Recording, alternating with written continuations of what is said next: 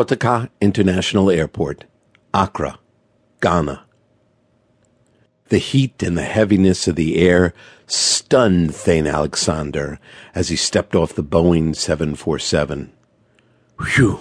He took a moment to readjust his breathing with the yoga exercises he tried to practice every now and then. He'd been briefed about his new country of residence, but nothing could have prepared him for the instant perspiration as he descended the vibrating airplane stairs.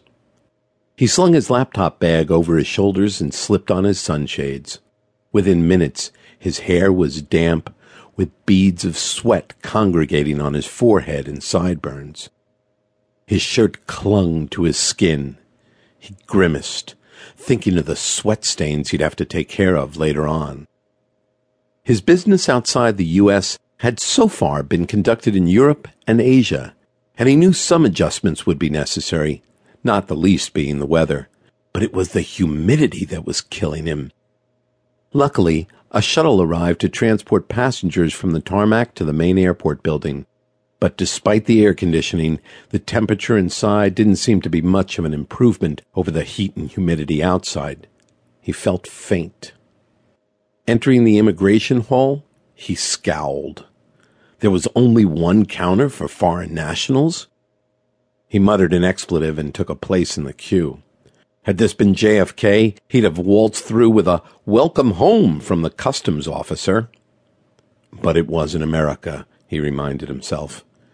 This was Africa, the place where most local companies were considered to be either high risk or incompetent. Until recently, only large consumer products manufacturers who needed a global consumer base to remain profitable had ventured into the territory. However, since attending an international advertising seminar in Egypt two years ago, Thane had been studying the market and tracking the exponential growth in the service industry here.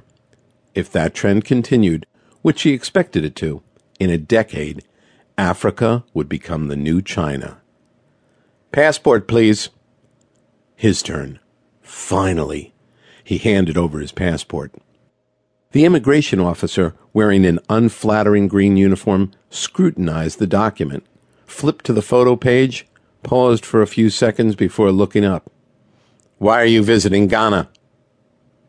Business, as stated in his visa, if the officer would read it. The man nodded. When are you leaving? What the hell?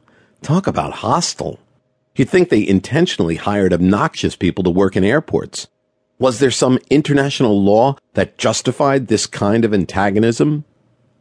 I'll be here for six months.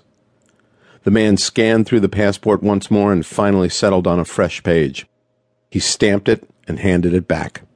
Welcome to Ghana. Thane nodded and retrieved his passport. Moments later, he stepped through the final exit and back into the prickling heat. It made him think of how much he'd like to take a dip, or at least settle into his air conditioned hotel suite as quickly as possible. Casting a glance into the small crowd at the exit, he briefly registered emotional reunions and the eager looks of those still waiting for their loved ones to walk out. His gaze settled on a group of uniformed chauffeurs holding out large name cards.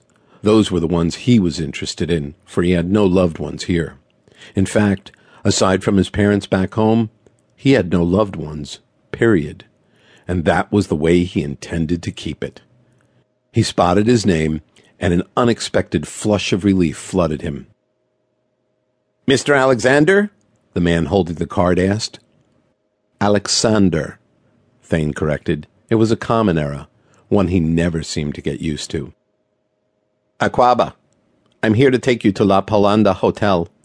The stocky chauffeur eagerly took charge of Thane's luggage.